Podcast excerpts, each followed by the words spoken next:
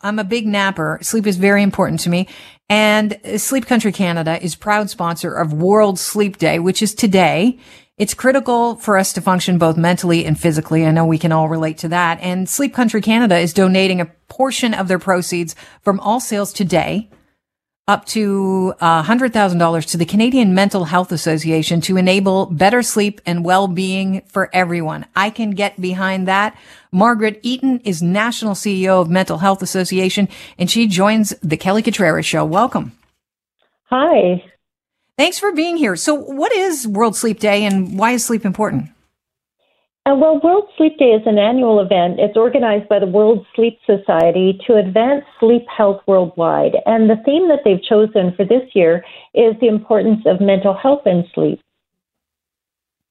And mental health uh, is critical for daily operation. How does sleep affect it? Yeah, well, good quality sleep can help prevent mental health issues, and it can even help the brain to actually process our emotions. But getting good quality sleep is really a big struggle for fifty percent of Canadian adults who say it's hard for them to get good sleep, and about ten percent of adults say they experience insomnia. So some of that could be because of mental health issues. We know anxiety and a lack of sleep are linked. And stress can really trigger sleep problems. And, you know, over the last two years, Canadians have been really stressed as a result of the pandemic. So then you add that on top of people's existing poor sleep.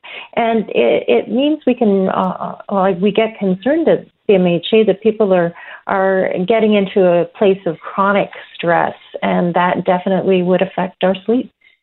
Yeah, yesterday, I have to say, I was one of those people, found myself awake in the middle of the night and just thinking, how long uh, have I got to sleep? You're doing the bed math, and that can stress you out even farther. How is the Canadian Mental Association involved with Sleep Country Canada today for World Sleep Day? Because there's going to be a massive donation coming your way, hopefully.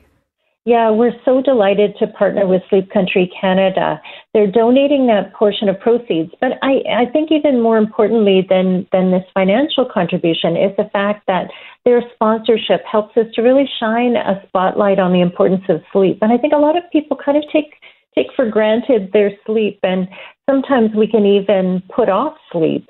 You know, we, our days get busy and we think, well, we'll let the sleep suffer so that we can do something else. And that over time can have that long-term chronic impact on mental health. So we want to make sure that people are paying attention to their sleep. And uh, the Sleep Country Canada contribution helps us to really shine that spotlight.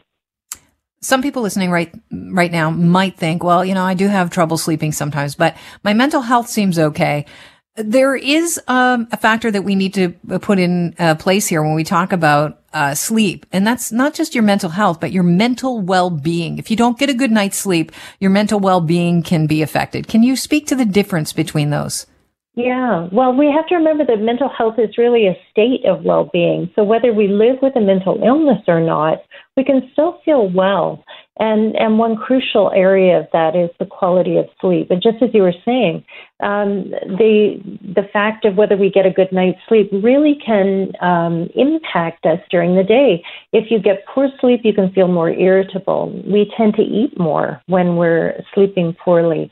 And it can actually lead to issues around mental health. So we know that poor sleep can be a sign that you have a mental health problem. In fact, eighty percent of people with mental illnesses have sleep problems.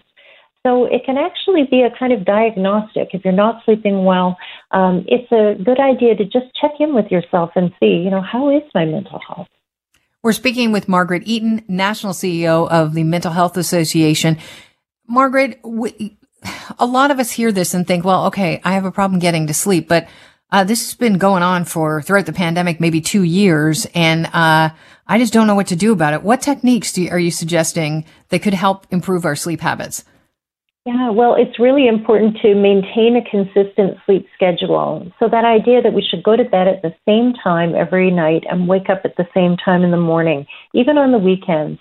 And that just trains your body and your mind to get used to a sleep mode at each time of the day. The other big thing is turning off your devices at night. That blue light that's emitted from your device tells your body to just keep staying alert and awake. And it's the opposite of what you'd actually need to wind down. Similarly, if you wake up in the middle of the night, like I do, it's better not to look at your phone. Um, that can just get emotions going. And once again, it tells your body to stay awake instead of going to sleep. It's also good to have a bedtime ritual. So use that last hour before sleep to wind down, uh, read a book, take a bath, um, listen to calming music. And I think really importantly to mental health, it's really important to feel your feelings. So sometimes if I wake up at three a.m., which I do often, um, it's because there's something unresolved during the day that my mind wants to wake me up and think about. Hmm. So it's a good idea if you can, before you go to bed, think about what might be worrying you, what's on your mind, what are you kind of trying to ignore that might wake you up later. Um, and cognitive behavioral therapy can be really good for that. We have a program called Bounce Back that's for mild and moderate anxiety and depression. And it helps you learn the, the tips and tricks of cognitive behavioral therapy. It's free, and that might be a solution if you're struggling with sleep. All great suggestions. Uh, I really appreciate your time today, Margaret. It's been a pleasure talking to you.